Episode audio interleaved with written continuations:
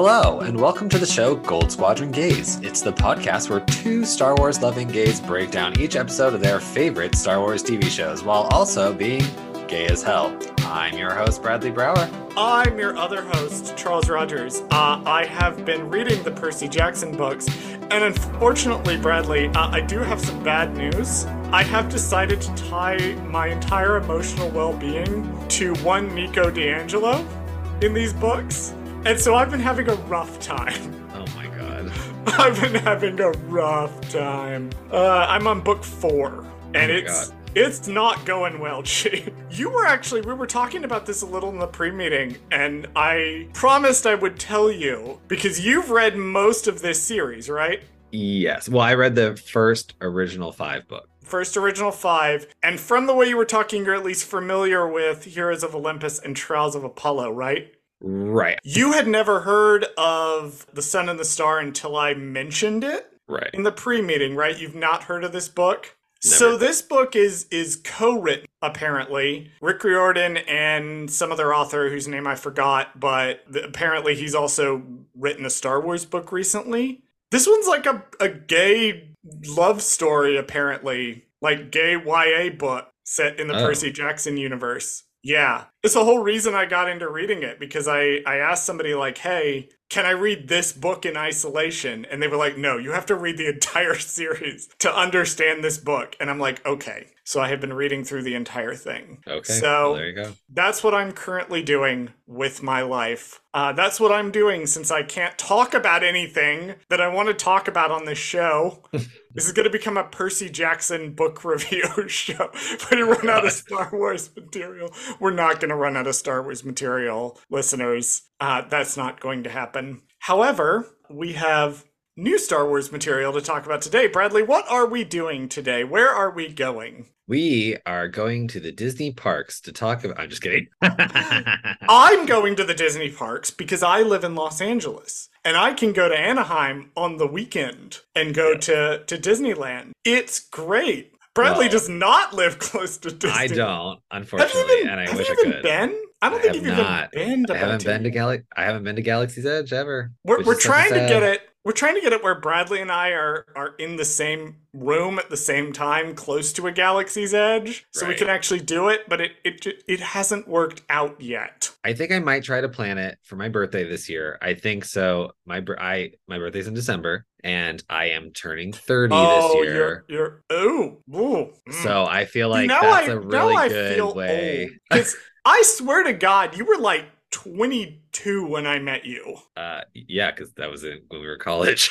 You were like twenty-two, twenty-three. Yeah. Now you're turning thirty. God, I, yep, I know. I'm only two years older than you, and I feel ancient. But I think I that's a decrepit. fun. I think that's a fun thing to do for a thirtieth. I think to go Absolutely to Galaxy's Edge for that. the first time. Why not? Right? Like that'd be such a I, fun way to celebrate it. You want to hear something terribly sad, Bradley? What is that? That was the original plan for my thirtieth birthday. Okay, and what did you do instead? Well, let me put this into a little bit of perspective for you, Bradley. Oh my God. Because because I was born in nineteen ninety, generally speaking, my birthdays line up with the year. So I turned one in nineteen ninety-one, I turned two in nineteen ninety-two, et cetera, oh, cool. et cetera. Using this math, Bradley, can you guess what year I turned thirty? twenty twenty. Ah, I see where this is going. Yeah. Couldn't really go to the parks in, in my thirtieth birthday in twenty twenty. Uh, so I had to go for thirty-one. Well, you could have in Florida. Uh, was Florida even open in November of twenty twenty? I'm just, I'm, it's a Florida joke. I don't think that, so. That oh, was a joke. Yeah.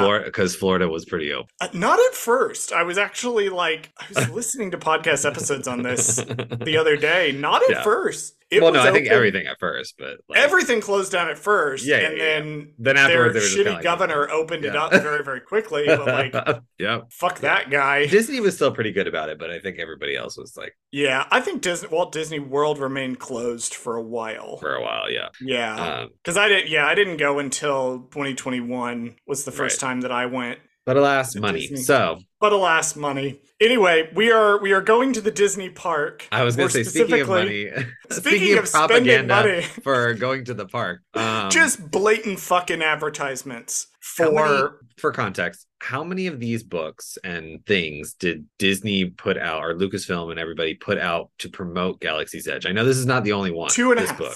Two, two and a half. half. Okay. Off the top of my head, right. Two and a half. Clash of Fate, Crash of Fate. Okay, sure. By Zoraida Cordova. I only remember it exists because Zoraida Cordova also wrote Convergence in the High Republic Phase two. Okay. But other than that, I read the book and it was completely forgettable. No, really, I cannot tell you a single thing that happened in this book. I cannot.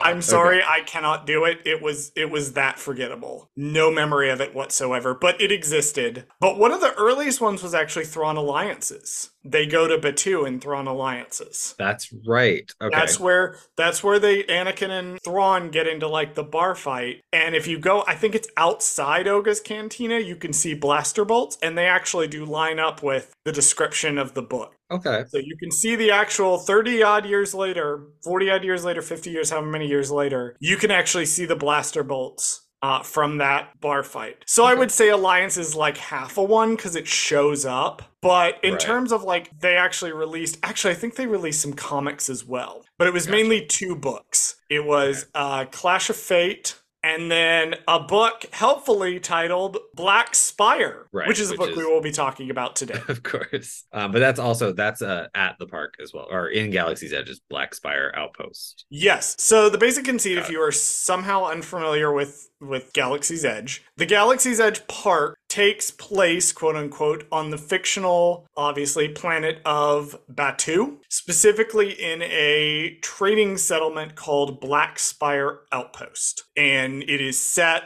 interestingly, it is set during a specific time. Now, they have right. been playing a little bit of fast and loose with it, because uh, you could meet Boba Fett and Fennec Shand at one point at uh, the park. Okay. Uh, yeah. You could meet Mando and Grogu, which I have done. Oh. I have I have seen the Mando and Grogu, and right now uh, Ahsoka. You can yeah, meet Ahsoka. She just started showing up. Okay, she just started showing up. So are they so really just playing fast and loose now with who can show up? They're now playing there a little because... fast and loose with who can show up is kind of a special thing, but generally the theme of the park is that it takes place in between Last Jedi and the Rise of Skywalker. Got it. Okay. So it actually it falls into a. So if you're a canon junkie like me and you need it to perfectly fit somewhere, it perfectly fits in between. between Last Jedi and Rise of Skywalker. Uh, and you can meet Rey, Chewie, Kylo Ren. These are the, the people you That's can it. meet at the park. That's kind of it, right? And other they released the, a whole bunch of character. stuff. Yeah, other than the new characters. And they released... Oh, there's one other character you can meet at the park. Uh, we'll get to her in a minute. Right, that's, yeah, yeah. Because she's a big fucking deal. Oh, the first time I saw her, I lost my goddamn mind. I've never met her, but uh-huh. I've seen her from a distance. And I was like, oh, that's so cool. I think the original conception for the characters, particularly this one character, was they were going to be able to run around the park and interact with guests. I think they may have done away with that. Yeah, it's a little... I, I don't think that's such a good idea, like, honestly. Like, I think they did away with that very quickly. Yeah. I think they they took the chance with... Because after, like, when the park parks reopened, it, they didn't want people getting close to the actors. Right.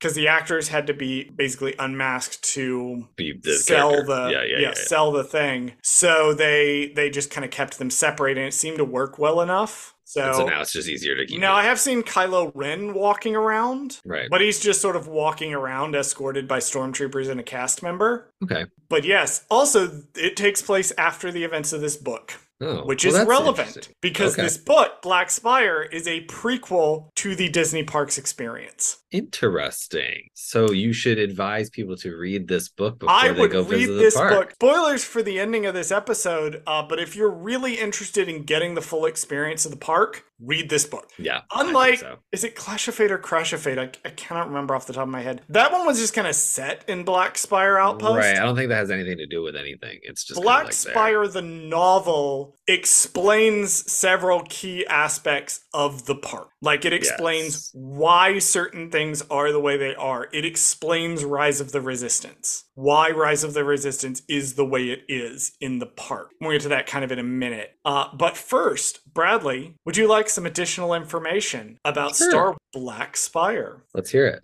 technically Galaxy's Edge, Star Wars Galaxy's Edge Black Spire, we're just going to call it Black Spire because fuck colons, is a canon novel. It was first released on August twenty-seventh of twenty nineteen. And it is written by longtime stand person on this show, Delilah S. Dawson. It is also a sequel of sorts to the novel Phasma. Ooh. So I tend to refer to them as the Phasma duology, right? Because while Phasma does not appear in this novel, it continues and concludes the stories of the rest of the characters who right. first appeared in that novel, namely Archex slash Cardinal and Vi Moradi. The audiobook was narrated by January Lavoie. Now, we may or may not have mentioned January Lavoie on the show before, uh, but in case we have not, January Lavoie has read a fuckload of these books. She's read a ton of them. She's read two Legends novels, uh, Razor Ed- Razor's Edge and Dawn of the Jedi: colon, Into the Void, a novel I just listened to, actually. It was so funny. I just listened to Into the Void, like,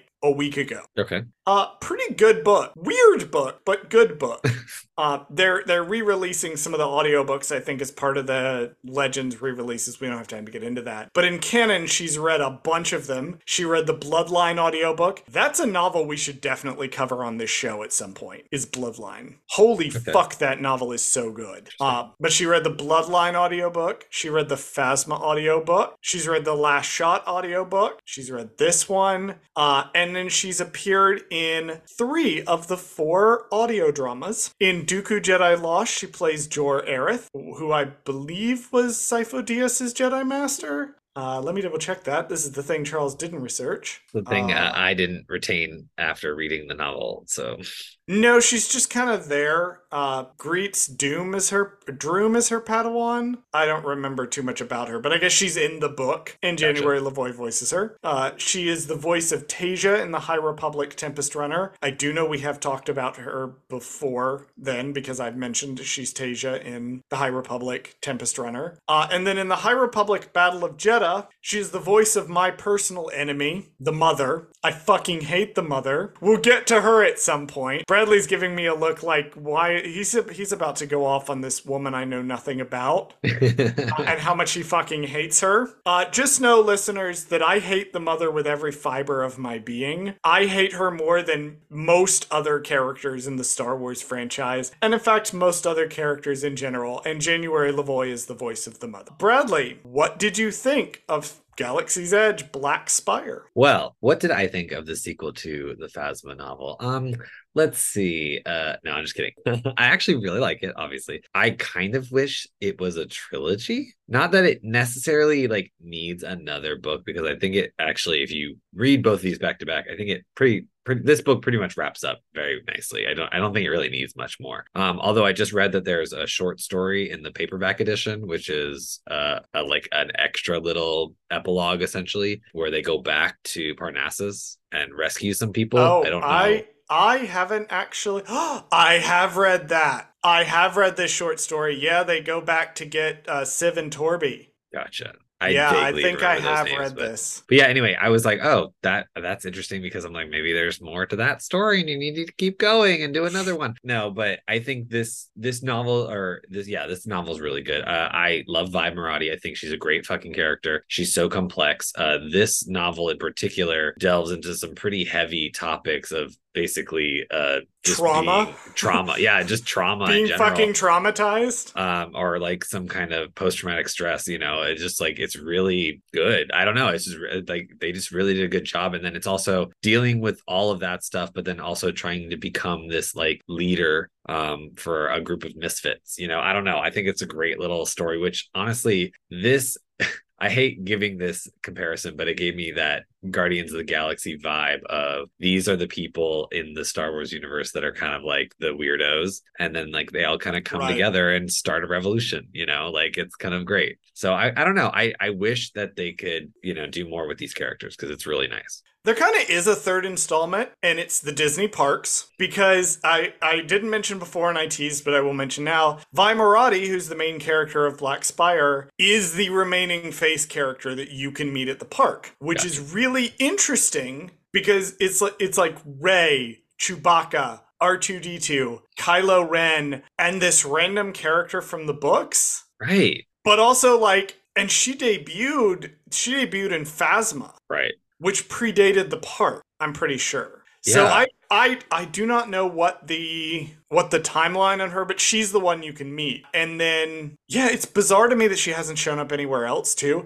Cause she had a Lego set, like, which I badly need to get my hands on. If it's, it's out of production now, but I right. probably just need to spend a bunch of money to get it. Cause I desperately need her for reasons we will get to in a little bit. Uh, but yeah, she's the other character you can meet. This book had one singular job. There's one reason for this book to exist, and that is to show you all of the places that you can visit on your vacation uh, to either Walt Disney World or Disneyland in California. That is all it had to do. Right. It had to do nothing else beyond that. And yet it has suddenly decided that it wants to tell this very complex character story about grief and trauma and having to have maintain a some sort of relationship with someone who previously did horrible things to you, and also like about the idea of forming a resistance, like the core of the concept of resistance, of regular people rising up to defend their homes,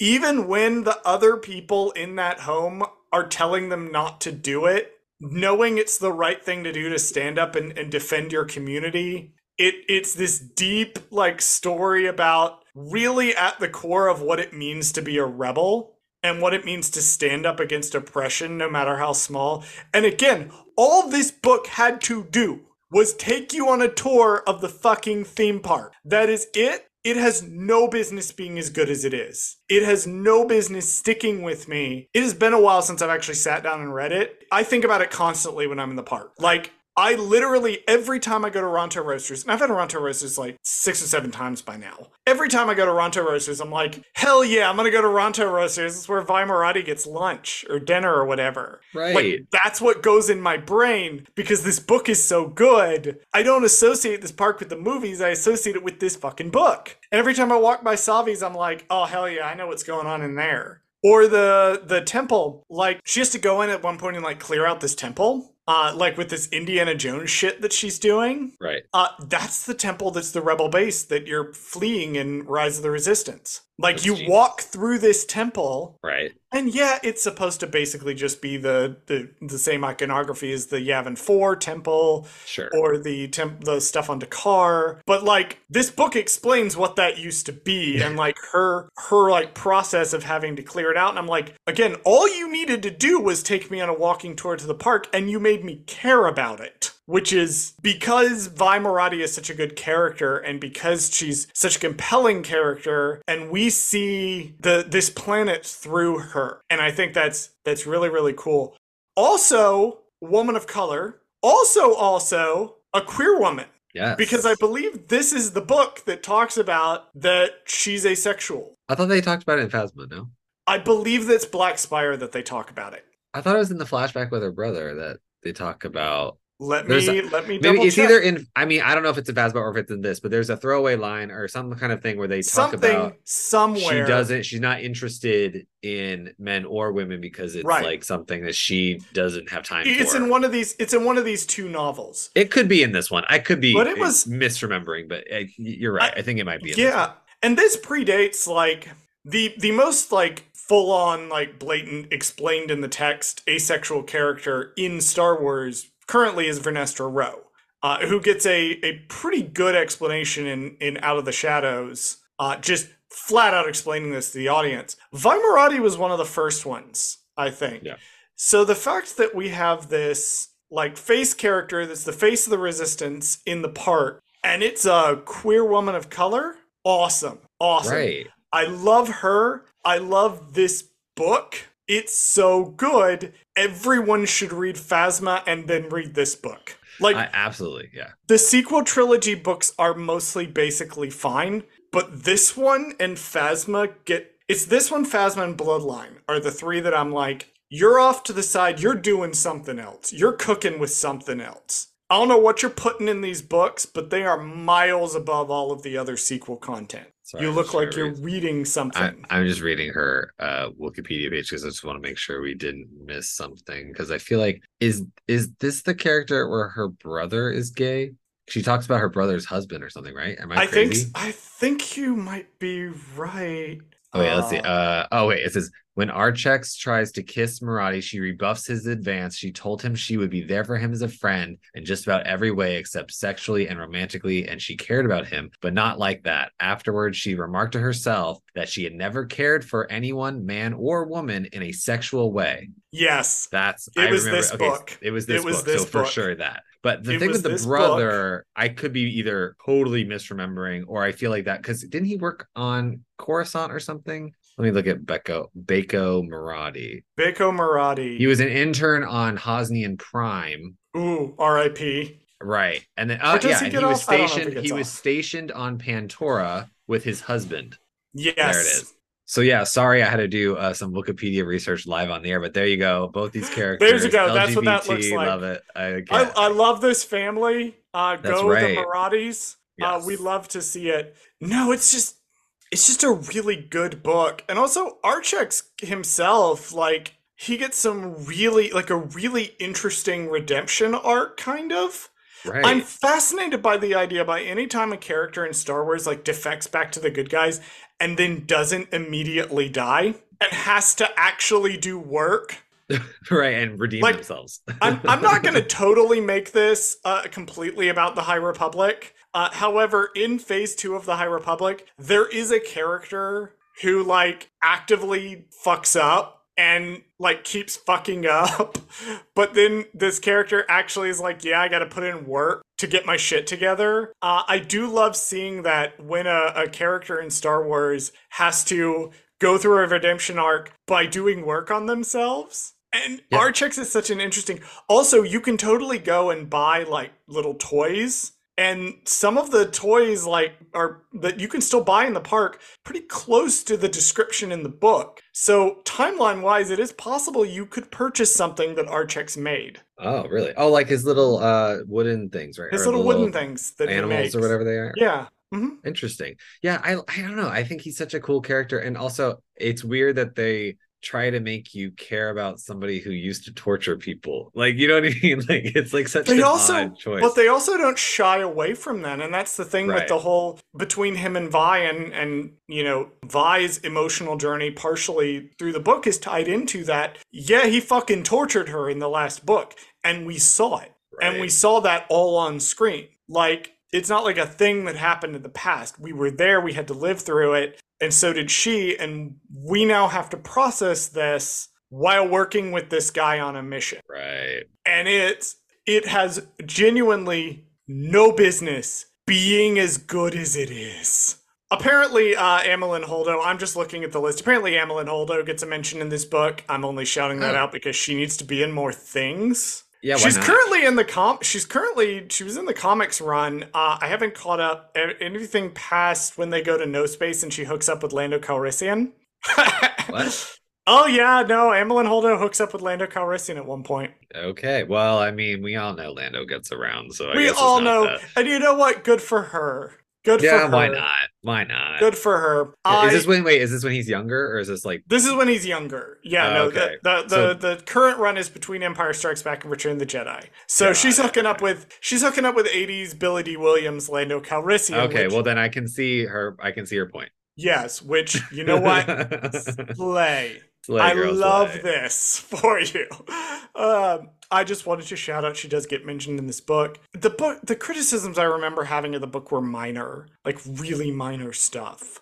Uh, like there's a few times, there's a few times where the product placement is a little too blatant. I also thought that they didn't get enough time with the whole like Indiana Jonesing of the temple. I yeah. kind of wanted more of that, but that's all like super minor stuff. And the book we got is just, it is way better than it needed to be. I'm going to keep repeating that because it's sort of my thesis statement. This book was just an advertisement. If you read the Halcyon comics, the, the five-issue Halcyon comics that they put out, that fucking trash that was like basically fine, but clearly just existed to sell the Halcyon to people. Uh, and you know what they the baseline for this is. And also, like, Anakin Skywalker, I will never apologize to you for basically anything. I'm so sorry for what they did to you in that comic.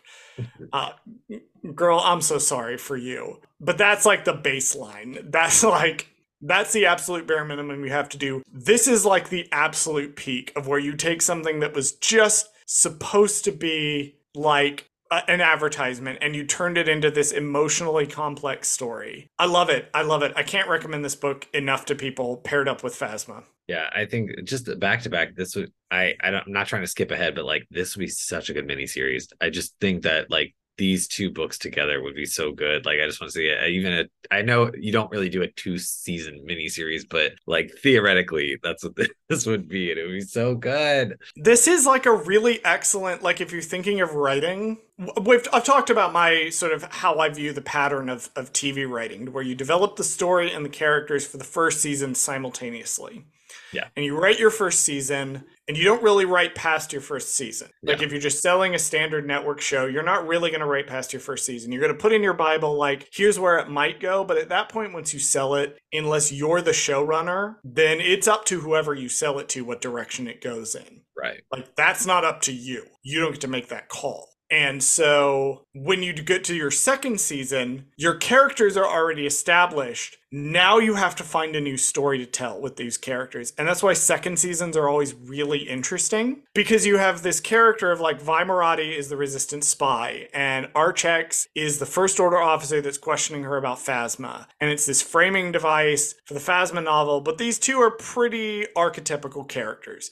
You have the Order-obsessed First Order officer, and you have the slightly chaotic Resistance spy. Then you get to the second book, and it's like, oh, no, now we have to develop an actual story. Great. Here's an emotionally complex story that really delves into these uh, as people, these characters as people.